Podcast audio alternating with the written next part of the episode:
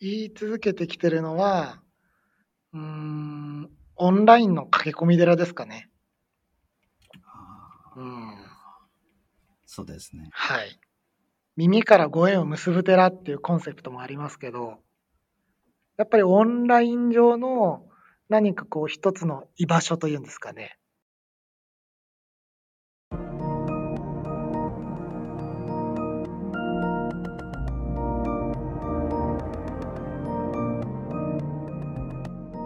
NPO 法人まちづくりエージェントサイドビーチシティのポッドキャスト番組 SB キャストです。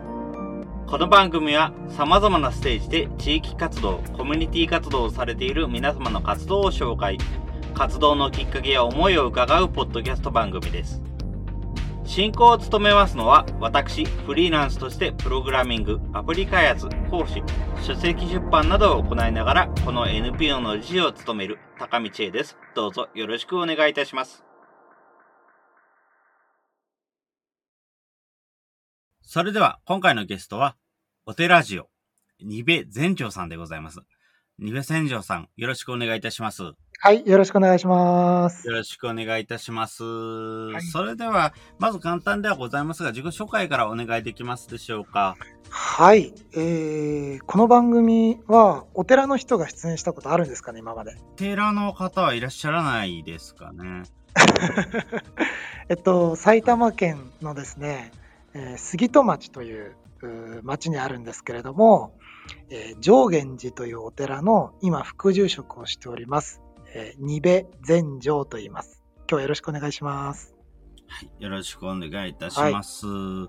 い。ニベさんとはいつも、お寺ラジオという、ラジオトークの方の番組でいつもお声を聞かせていただいて、たまにライブでも参加させていただいておりますけれども、はい。まずはこちらのお寺ラジオの活動について、いろいろとお話をお伺いできればと思います。ははい。はい。まずは、活動をするようになった理由っていうのをお知らせいただけますでしょうか？そうですね。まあ、活動というほど、私たちは特に実は大げさに捉えていなくて。というのも、お坊さんって結構人前で話すことが多いじゃないですか。そうですうねん。だから、その、まあ、我々兄弟でお送りする番組なんですけどね、えー話しながら、まあ、なんか伝わることもあるのではないかなっていうような、こう、教えそのものを伝えるというよりかは、兄弟の雑談の中で、何かこう、仏教的な世界観とかを、あの、伝えられたらいいなっていうところがありましたね。あとは、その、一番はコロナ。コロナでなかなかお寺に人が来たりとか、あこちら側があどこかに出向いたりとかっていうことがなかなか叶わなくなった中で、まあ、何もしないというのもね、ちょっとあれなので、あの時間がある中で何かできることないかなといったときに、えー日常的に行ってることで、えーなおかつその移動を伴わなくて済む、まあ、ラジオという方法がパッとこう降りてきたような感じだったので、まあ、ちょっととりあえずやってみようかっていうような形でやって、もう2年弱ぐらい経ちますかね。はい。きっかけとしては本当にそういう感じです。本当些細なことというか、はい。そんな感じですね。はい。ありがとうございます。そうですね。自分もいつもお寺ラジオ聞かせていただきますけども、他のお寺さん関係のポッドキャストや、あとはライブでの配信なども聞いていてもお、仏教仏教していないっていうのがすごく入りやすいなっていうふうには思いますね。ああ、ありがとうございます。はいはい。なので、他のラジオ番組の1コーナーっていう形で仏教の講話に近いようなお話とかいうふうなこともあるんですけれども、やっぱりそれと比べるとかなり、そちらの方はかなり仏教仏教しているので、やっぱり、構えて聞かないといけないなっていうふうになってしまうのに対して、はあ、やっぱはお寺ジオさんそういうこと全然ないので、入りやすいなっていうような感覚がありますね。あ、それそれもいいいいことなのかどうなのかわからないですけど。いえいえいえ。うん、あでもね、今、高見さんがおっしゃったように、そのお何かこう難しいものを自分の中で、えー咀嚼しようとすると、人ってやっぱりちょっとこう、うってこう構えないといけないですよね。そうですね。うん。で、その構えっていうのって、割と力みみたいなのにつながると思うんですよ。うん。で、それって多分、疲れちゃうんですよね、人って。あで、ある、たまにはそういうことって絶対必要なんだけども、何かこう、リラックスしながら、あ耳だけ貸してよみたいな感じで、えーやってるのかもしれない。今か、あの、高見さんのお話聞きながら気づかされました。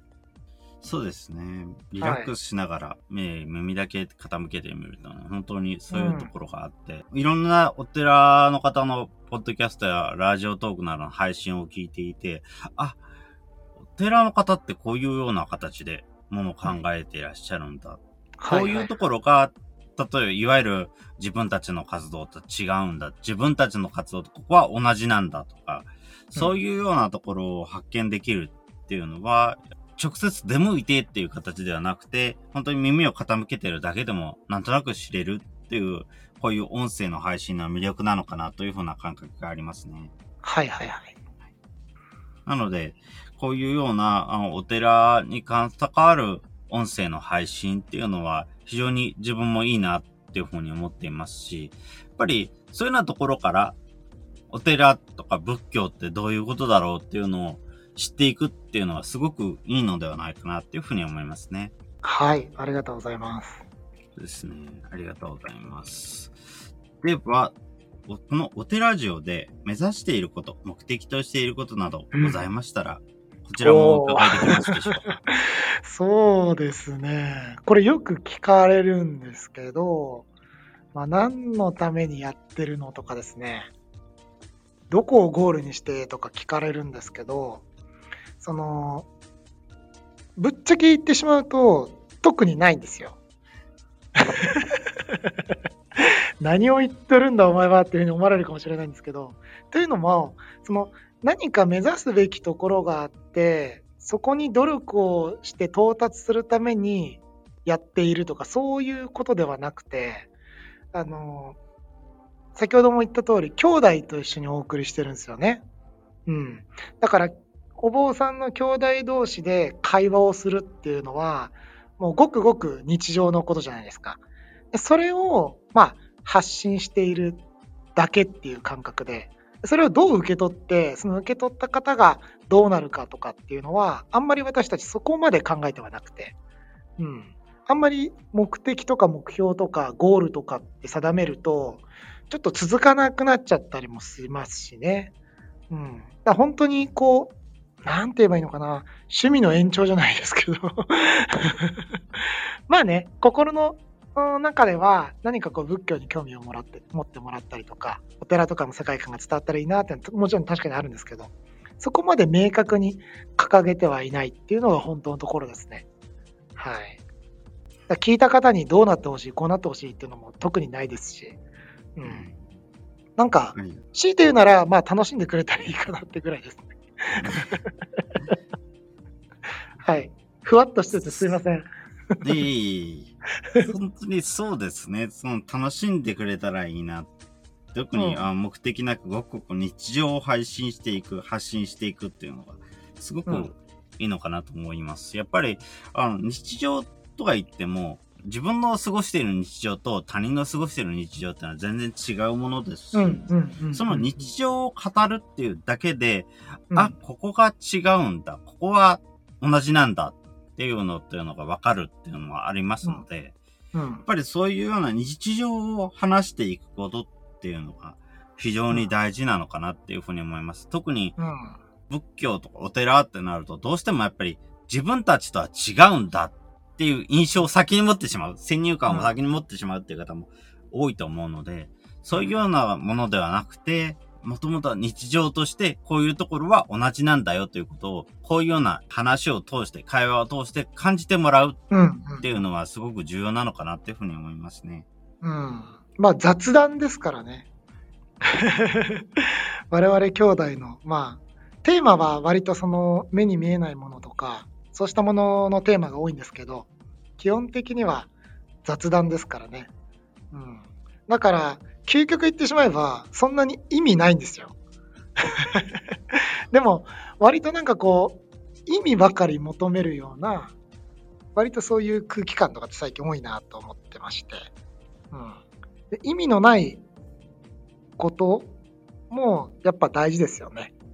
うん。だから我々の雑談なんて別に意味もないけど、なんかなんとなく楽しいみたいな感じで聞いてくれたら嬉しいかなっていう、それぐらいの感じでやってます。そうですね。意味が、意味が特にあるわけではないけれども、そのないことが大事っていうのは、その通りですね。やはり、うん。どうしてもやっぱりあの何か特に音声で、特にポッドキャストのものっていうのはすごくそういう傾向が強いかなというふうに思うんですけれども、やはり何らかの意味があって、まあ、ある意味オチがあるっていうのが、うんやっぱりこういう音声の配信、ポッドキャストのよくあることなんですけれども、やはり、そういう意味が必ずしもあるものばっかりだと、まあもちろん情報としてはすごくそれでも得られるものはあるんですけれども、うん。やっぱりそれだけでは得られない、それだけではよくわからないものっていうのは、やはりあるのかなっていうような感覚はあります。なので、だからこそ逆に意味がないけれども、その誰かが話すことによって、そういうような人たち、そういうところで活動している人たちの活動の考え方とか、活動に関して何を思っているのかとか、そういうことはわかるっていうのってすごく、やっぱり特殊性があるのかなっていうような感覚はありますね。うん。なので、やっぱりこういうような意味がない、まあ意味を特に設定をしていない、そういうお話っていうのもすごく重要じゃないかなっていうふうな感覚がありますね。うん。うん。あのまあ、我々、ね、都会というか、あ日々の暮らしの中で、お部屋の中とかって意味のあるものしかないじゃないですか。ね、例えばコップだったら何かを飲むためにあるし、その意味のないものっていうのはどんどん排除しているような、ちょっとスタイリッシュな空間に多分皆さん住んでますよね。でも例えば大自然とか森の中とか林の中とか、なんでそこに木があるのかとかって別に意味ないじゃないですか。うん。なんか、そういう場所に現代人が癒されてるっていうのは結構感じてて、うん。あだ意味がないけれども、なんかこれ聞いてんだよなとか、うん。なんかそういう存在になりたいなっていうのはありますね、最近は。あうん。そうですね。そう意味とか意義がないものっていうのはどんどん排除されてるような本当にシンプルに意味とか役目のあるものだけが残ってるようななんとなくそういう世界。だけど自然とか山とかああいうとこに行くと意味もなく石とか転がってるじゃないですか。え今の人ってそういうとこ行くと癒されるんですよ、うん、そうそうそうだから別になんで聞いてるのか分かんないんだけどこれお坊さんが話してるからなんかなんとなく聞いてんだよねみたいな そんな感じの存在がちょうどいいんじゃないのかなと思ってますねうんそうですね。はい そうですね。確かに。あやはり考えてみれば確かに意味がないもの、意味が直接にはないものに癒されるっていう側面もありますよね。やっぱりり意味があるもの、意味があるものはうん目の前に明らかに意味があるものっていうのはすごくたくさんありますけれども、やっぱりそういうようなものに突き動かされている時以外に、以外のものだからこそ、そういうようなものに癒されるっていうのはあるのかなというふうな感覚はあります。だからうんそこに、そこに何か何もない、特に意味があるわけではないからこそ、そこでいられるし、でもそこを通してなんとなくなんかが、あ、こういうのがあるんだっていうのが気づくって言いますか。そういう気づきが得られるっていうのも、やっぱり意味が直接そこにないからこそっていうところはあるのかもしれませんね。うん、なんとなくその目的もなくね神社とかふらりと行ったりとか、まあ、お寺の敷地内にふらりと行ったりとかどうそうしたところで別に何をするわけでもなく座ってるだけで何かこう癒されたりだとかそういう瞬間って誰しもそあると思うし想像しやすいと思うんですよ。うんまあね、それはねリアルであってもネットの中であっても関係なくて、まあ、お寺城っていうのは、ね、オンライン上の駆け込み寺なんてね、言ったりしてますけど、割とそういう存在を目指してるのかもしれないですね。はい。そうですね。特にやっぱりオンラインのある意味本当に面白いところっていうのは、雑念がすごく少なく済むっていうところもあるのかなっていうふうに思っていて、うん。やっぱり、例えば外だと荷物が重いとか、あ暑いとか、そういうような、ある種の雑念が生じてしまうところもあるんですけども、やっぱりそれもなく、ただ何もない、特に意味がないことの空間に身を委ねることができる。それで、そこで話を聞くことができる。そこで気づくことができるっていうのもあるのかなっていうような感覚は確かにあります。うんありがとうございます。はい。それでは、その他のお話にもちょっと関わっていきたいと思うんですけれども。活動に関してうん。何か課題に感じていることなど何かございますか？うーん、なんでしょうね。なんでしょう。うーん。まあ、ラジオに限らずですけど、こう、やっぱり専門用語とか、うん。なんかその辺の度合いっていうのかな。濃度っていうんですかね。は割と難しいなっていうのはやっぱり 続ければ続けるほど感じますね。うん、やっぱり仏教界とかお坊さん特有の専門用語に逃げるのは簡単なんだけどそうするとあのなんていうのかなうーん伝わらない部分も出てきちゃったりとかで逆に噛み砕きすぎてもうん近道しすぎてもその伝わらないことってああるじゃないですか。うん、分かりやすくしすぎても。だから用いる言葉をどういう言葉を使うのかっていうのはすごく難しいところですよね。まあ、仏教ではその待機説法っていう言葉があってお釈迦様というのは相手の立場とか目線に合わせて用いる言葉をこうどんどん変えてあの相手の視座に合わせて英語説法しましたよっていう待機説法っていう言葉があるんですけどまさしくそれでただラジオというのは不特定多数がね聞いていたりするわけですからあなかなかねそこはすごく難しいかなって思いますね。うん、だ課題としてはそこかもしれないです。はい。なるほど、ありがとうございます。そうですね、相手の視座に合わせるっていうのが、特にやっぱり相手がすぐに見えない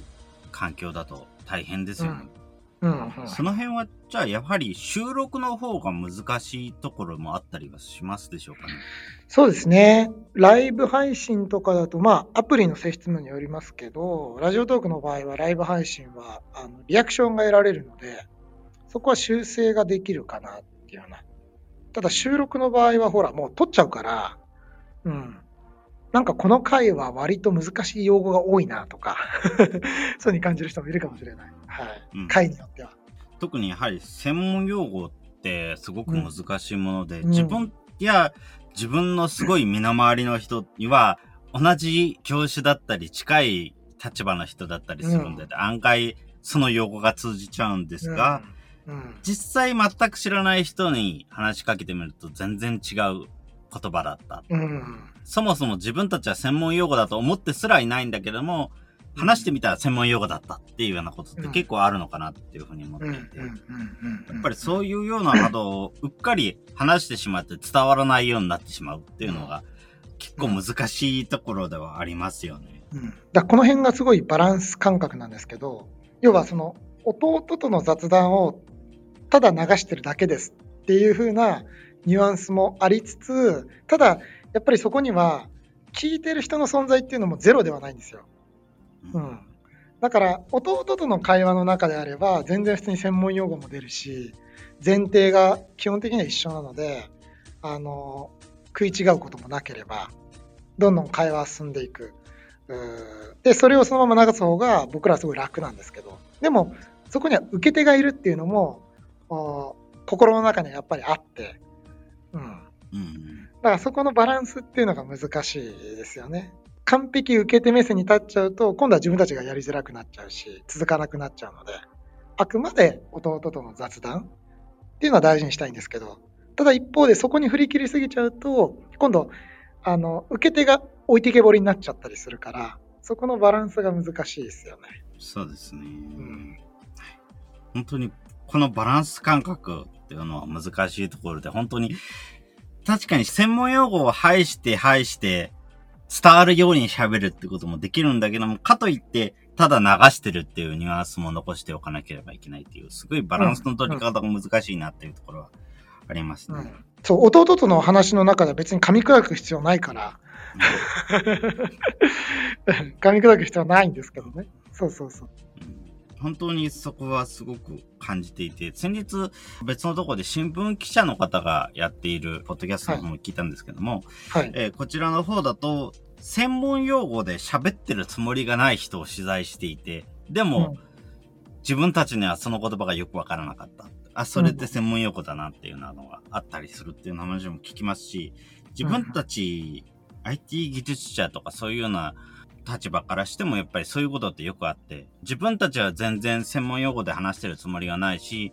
実際自分は他のコミュニティとかで、いわゆる IT ツールをそこそこに使えるパワーユーザーとか言われるタイプの人たちと話をして通じている言葉を、じゃあこれだったら、この言葉だったら他のところでも通じるだろうって思って話してみたら全然通じなかったっていうようなことが結構あって、やっぱりそういうようなところで、あ、専門用語使われてるからよくわかんないや、この人からあんまり話をしないようにしようって思われちゃったら困るなっていうところもあって、うん、そこはすごい難しいなっていうところはあります。うん、なんでしょうね。やっぱり、その人と話をしてみたい。専門用語が多少あっても話をしてみたいっていうような気持ちまで言ってくれれば、そこはもうある程度専門用語が間違って出ちゃっても全然問題ないんですけども、うん、そうでない人だと、うっかり話すことですら、やっぱり専門用語がかかってしまうといけないなっていうところはありますので、うん、そこをどういうふうに、やっぱり専門用語を使わないように表現をするのか。時々やっぱり専門用語を使わないとすっごくめんどくさい回りくどい表現をしなきゃいけないっていうこともあったりするので、うん、そこをどういうふうに話すのかっていうのはすごい難しいところがあるのかなっていうふうに思いますね。うん、分かりやすさイコール正しさではないですからね。うん。そうです、ね、特に仏教なんて、もうお釈迦様ご自身がもう言葉を選ず選ばず言えばめちゃくちゃ難しい教えだからっていうことを最初に申し述べるんですよね。うん。うん、これすごい難しいよっていうのをお釈迦様が言うんですよ。そう。これ普通の人じゃなかなか分かんないからっていうようなね。うん。だから、そうしたものをどこまで砕くかとかね、うん、そもそも砕けないっていうような視点も必要だし、僕だって僧侶と言いながら、ただの人間ですし、うん。そんな人間がお釈迦様の教えをね、そもそも分かってないのに、その分かってないものを砕いたら、もっと分からないものになっちゃうじゃないですか。それってあってはならないことだと思うんですよ。うん、分かりやすさっていうのは必ずしも正しさじゃないなっていうのはそこで。うん、うん、だからお坊さんっていうのはあくまでその皆さんが仏教とか仏様に出会うためのパイプ役というか私はそういうふうに捉えてるからそのパイプが邪魔をしてしまっては元も子もないですよね。だからそこら辺のなんていうのかな、うん、度合いっていうのかな、はすごく難しいですし、多分一生解決することない付き合っていく悩みだと思います。はい。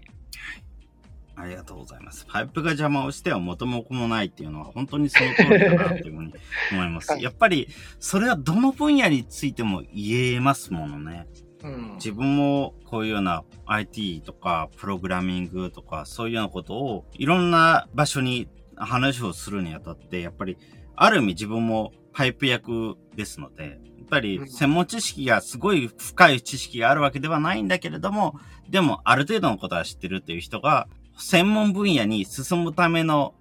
まあ、ある意味道を作るっていうようなところをあちこちでやっていることにはなるんですけど、やっぱりそういう時に自分がそちらに行くための邪魔をしてしまってはいけないので、うん、そこはすごく気をつけなければいけないな。っていうところですね。うん。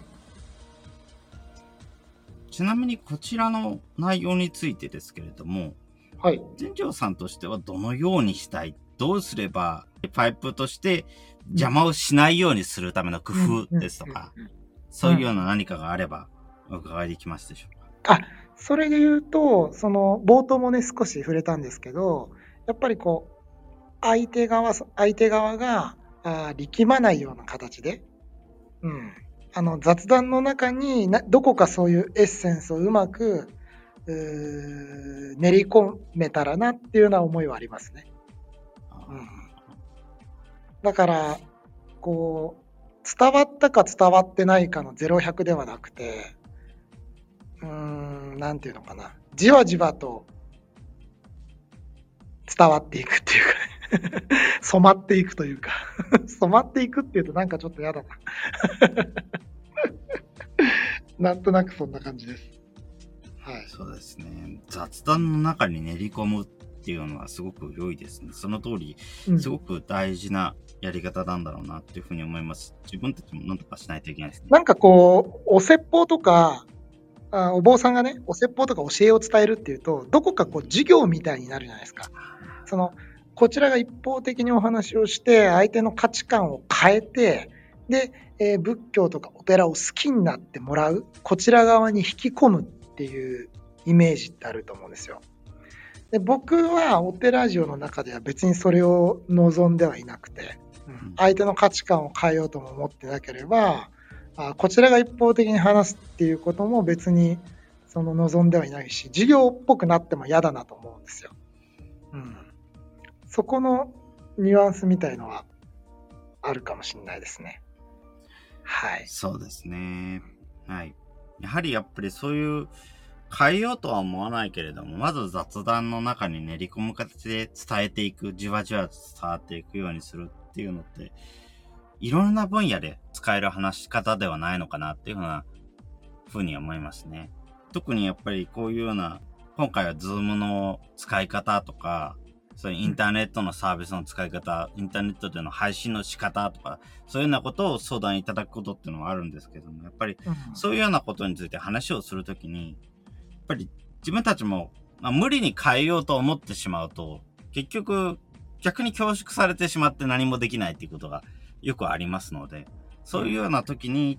どういうふうに伝えていけばいいのかっていうところにも、今回のお話はすごく通じるところはあるんだろうなっていうふうに思いますね。ありがとうございます。はい。だから本当にこちらについて、この伝え方については、やっぱり仏教に限らず、本当にいろんな分野で、これから特にラジオとか、ポッドキャストとか、うん、こちらがある程度一方的に話をしていくっていうようなところでは特になんですけれども、重要な心構えといいますか、うん、伝え方になってくるんだろうなというふうに思います。はい、本当にそこのあたりについては自分たちサイドビーチシティとしてもなとかいろいろとやっていかなければいけないなというような感覚はありますね。うん、はい、ありがとうございます。それでは続きましてですけれども、はい。IT についてどう関わっていきたいかなど、何か特別に何かございますか ?IT? はい。ちょっと広い話題にはなってしまうんですけども。はいはいはいはい。まあ、おお寺ジオがっていうことよりは、その仏教界とかお坊さんとかとして、えー、そういうデジタル技術とかあ、新しいテクノロジーとかとどう関わっていくかっていうことでいいですかね。あそうですね。うん、それで言うと、おやっぱりこう、昔はね、まあ、昔ってすごいざっくりとしてますけど、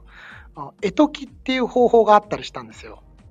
うん、要は地獄っていうのはこういう場所なんだよっていう絵を描いたものを指をさしてお坊さんがこういう風になっちゃうからあ日々の行いとかって正しくしなきゃいけないよねとか。あとはお釈迦様のご生涯とかが紙芝居みたいになってたりとかまあ、仏教の教えとかもそういう絵に描いたりしたものをこう指をさして、えー、教えていく。これ絵解きっていうんですけど、まあ、とにかくその時代時代によっていろんなツールを駆使しながら教えっていうのは伝えられてきたんですよね。はいうん、だから私のご縁のあるお坊さんで現代の絵解きって言ってあの地獄の VR っていうのを開発したお坊さんとかもいて。あの VR で VR 体験で自分が地獄に落ちるっていう、まあ、僕が体験したんですけど、まあ、とにかくそれは現代の絵解きだなっていうふうにその方がおっしゃっていてで時代を振り返ればあいろんなお坊さんたち先輩のお坊さんたちがその時代その時代に合った手段を用いながら教えっていうのをこう広めてきましたよと。でそういう視点に立った時にやっぱりじゃあ現代どんな手段がありますかって。やっぱり基本は人と人とがあってね、えー、人と人とが対面の中で宗教っていうのは伝わっていくものだと思うんですけどあのー、先ほど言った通りこのお寺城が始まった時はコロナでねそれが叶わない。でも現代はそれをカバーする技術があるわけだからあ取り入れられるものはなるべく柔軟にというか割とその好奇心を持って取り入れていきたいなっていうふうには個人的に考えてますね。そうですね。地獄 VR ってのはすごい、うん、いろいろ面白い取り組みですねというか、うんうんうん、自分もちょっと調べて今見てみましたけれども。はいはい。なるほど。こういうような形なんですね。うん。だから、もう IT っていうとね、その AI とか、まあ、この前もお絵かき AI なんてね、はい、えー、話題になってましましたけど、そうしたものを駆使しながら、何かこう、ね、表現できるようなこと、うん、お坊さんだからこそ表現できるようなこととか、そういうのが多分あると思うので、うん、そうした技術とはちょっと柔軟にお付き合いしながら、ただそれが目的ではないってことは見失うようにしないと。あくまでそれは手段であって。うん。まあ、お寺城はね、別に目的とかないですけど。そうですね。自分の近くで思い出したことというか、はい、自分の近くにあるお寺さんが扉があんまり開いてないからっていうの事情もあってなんですけども、元から仏像とか心臓とか見えづらい角度にあるっていう場合って、はあ、えー、結構あると思うんですよね。で、うん、最近だと中に入ることはできないっていうような構造になってるところも多いので、うん、でもその代わり、えー、ご神体をちゃんとあのカメラで映して、そのモニターをこちら側に向けているっていう風にやってるところがあって、うん、やっぱりそういうのっていいなっていう風に思ったんですね。あの、こちら側からだとそもそもご身体見えないので、自分の位置からとすると。なので、そういうのところにはモニターを置いて、その代わりにモニターの方を見て、存在を見てくださいねっていう風にするっていうのはすごくありだなっていう風に思いましたし、あとは、そこでは当時、一時的になんですけれども、スマートフォンをかざすと、あ身体が見えてきますっていうようなことをやっている取り組みをしてるとこもありましたね。うんうんうん、でもそういうのから、なんとなく関わりを持ってもらうっていうのって一つありなのかなっていうふうには思いますね。うんうんうん、なのでえ、きっかけとしてこういうような IT のものっていうのはすごく有効なんじゃないのかなっていうふうに思いますし、うん、そういうようなものがもっとあってくれてると、まあ、入り込みやすいなっていうの感覚があります。はい。うんうんう。ですね。割と、まあ、僕は不況とか、そういうまあ、めちゃくちゃ今専門用語使っちゃいましたけど。教えを伝えるっていうのはあの存在すること自体が教えが伝わることだと思ってるんですよ。これどういうことかというと、うんまあ、YouTube であっても Twitter であってもなんかな Instagram であっても LINE であっても TikTok であってもそれあれあらゆるツールにをお坊さんが使っているというか、うん、お寺の業界がそういうツールの世界の中にも存在しているって言ったらいいんですかね。うん、LINE を開けばどこどこ寺も LINE をやってますよとか、まあ、とにかくあらゆるチャンネルの中に仏教とかお坊さんとかがいるっていうそのことが大切だよなって思うんですよね。そうですね。うん、うん、はい。やっぱりそういうようなツールを使ってるっていうような事実があるところだと、そこからいろんなところから入り込むことができますので、うん、で自分なりの知り方、自分なりにここまでだったらここでこのツールを使って知ることができるよっていうような道順が自分で立てられるようになるので、それはすごく良いのかなっていうふうに思いますね。うん、はい。ありがとうございます。はい。ちなみにですけれども、その他これを聞いている人に何かしてほしいなっていうことって何かございますか？うん、ん、まあ、強いて言うなら、その、私たちのラジオ番組を聞いて、何かこう、目に見えないものとか、形ないものを大切にするような、まあ、そんな自分に気づいていただけたら嬉しいというのはあります。はい。そうですね。ありがとうございます。ラジオを聞いて目に見えないものは、な形のないものを大切にしてほしいということですね。うん、大切にする自分に気づくっていうんですかね。そうですね。うん。あの、誰しも、誰しもその目に見えないものとかを大切にする気持ちって僕は備わってるものだと思うんですよ、最初から。でも、生きていくうちに、だんだんそれって見えなくなってきたりするんですよね。うん。特にその、科学とか、そういう、なんていうのかな、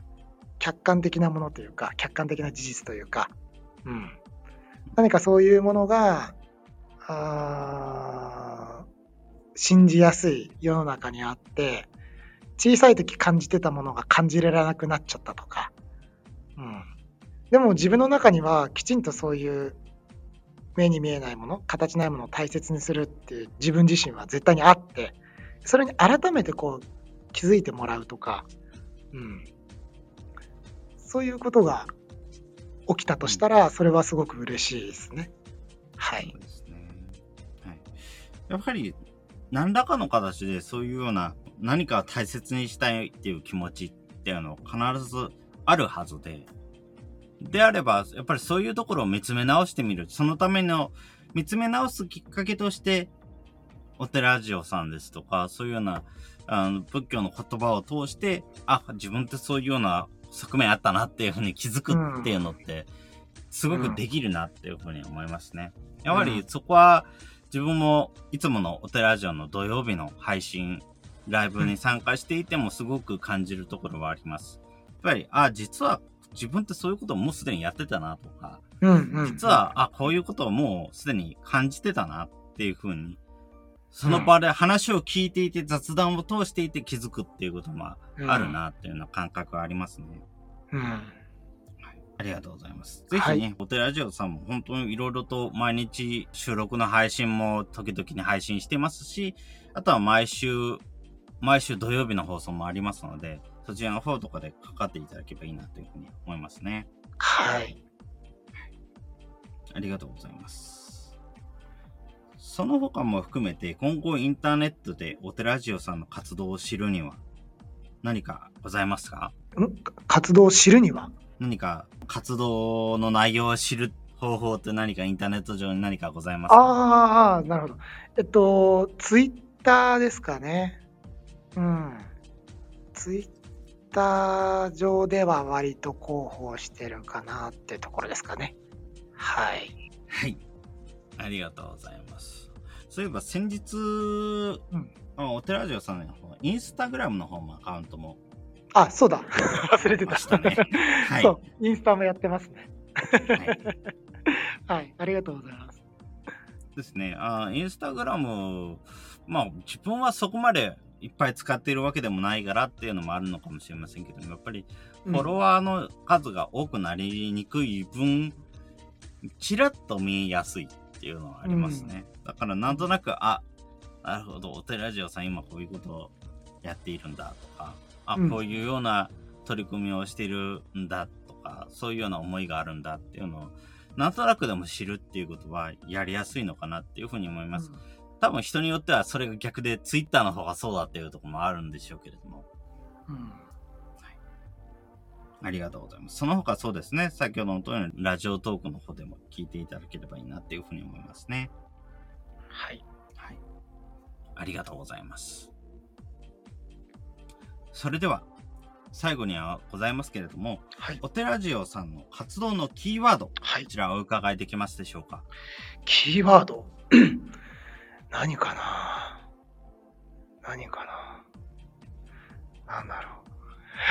難しいな。キーワード。やっぱり、ずっと言い続けてきてるのは、うーん、オンラインの駆け込み寺ですかね。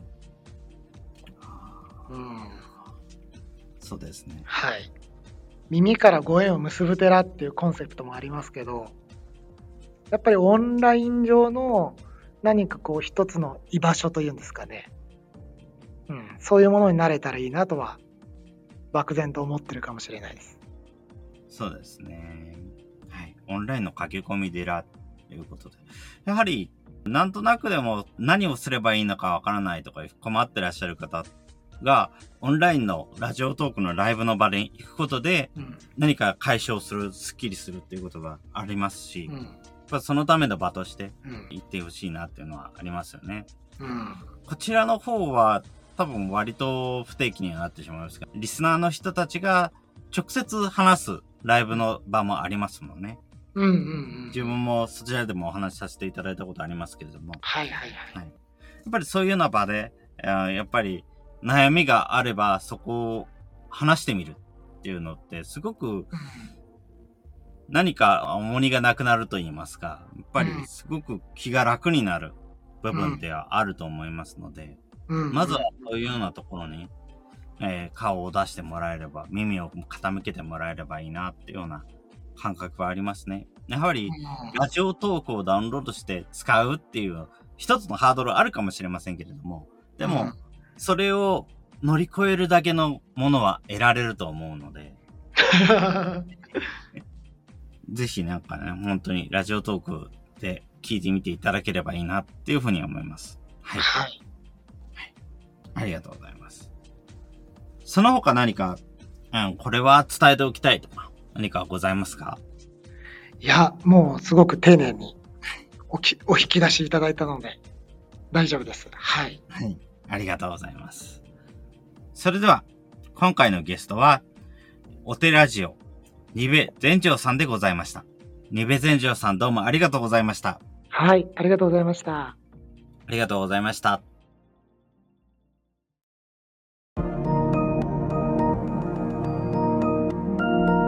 今回は埼玉県杉戸町上源寺の副住職でありラジオトークにてお手ラジオという番組を配信。ライブ配信や収録配信にて様々な情報発信を行うニベ全城さんに活動の内容や思いを伺いました。ニベ全城さんは弟との雑談をただ流すというニュアンスを軸に仏教やお寺についての情報。仏教的な考え方についてなどの放送を配信。不定期に配信を行う12分程度の収録配信と毎週土曜日に配信を行う30分程度のライブ配信。2種類の配信を行っています。都会に住んでいると、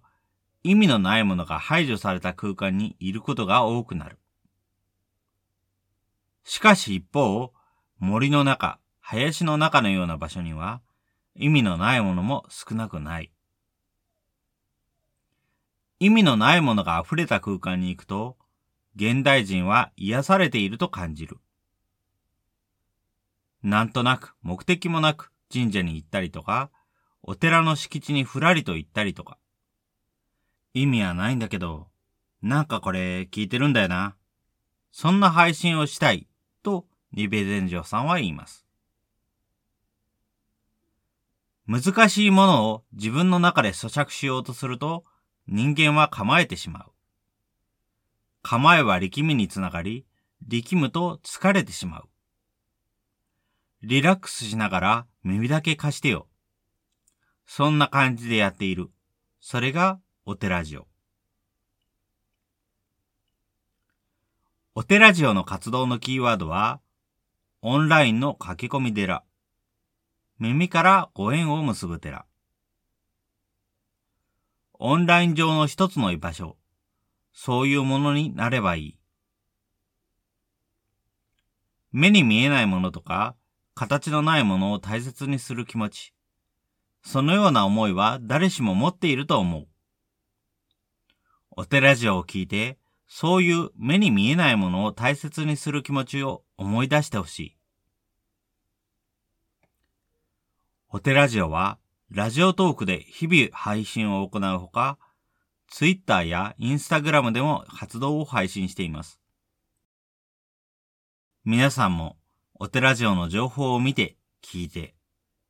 オンライン上の居場所、見つけてみませんか？このポッドキャストの感想は、Twitter や Facebook などで受け付けています。ハッシュタグ sbcast045 アルファベットで sbcast 数字の045こちらのハッシュタグをつけて投稿いただけると幸いです。それらが使えないという方は、まちづくりエージェントサイドビーチシティサイトのお問い合わせフォームなどからご連絡ください。また、SB キャストでは、継続のための寄付受付を行っています。毎月1000円の月額サポートの内容となります。特典などご興味ご関心のある方は、ぜひ寄付サイトをご確認ください。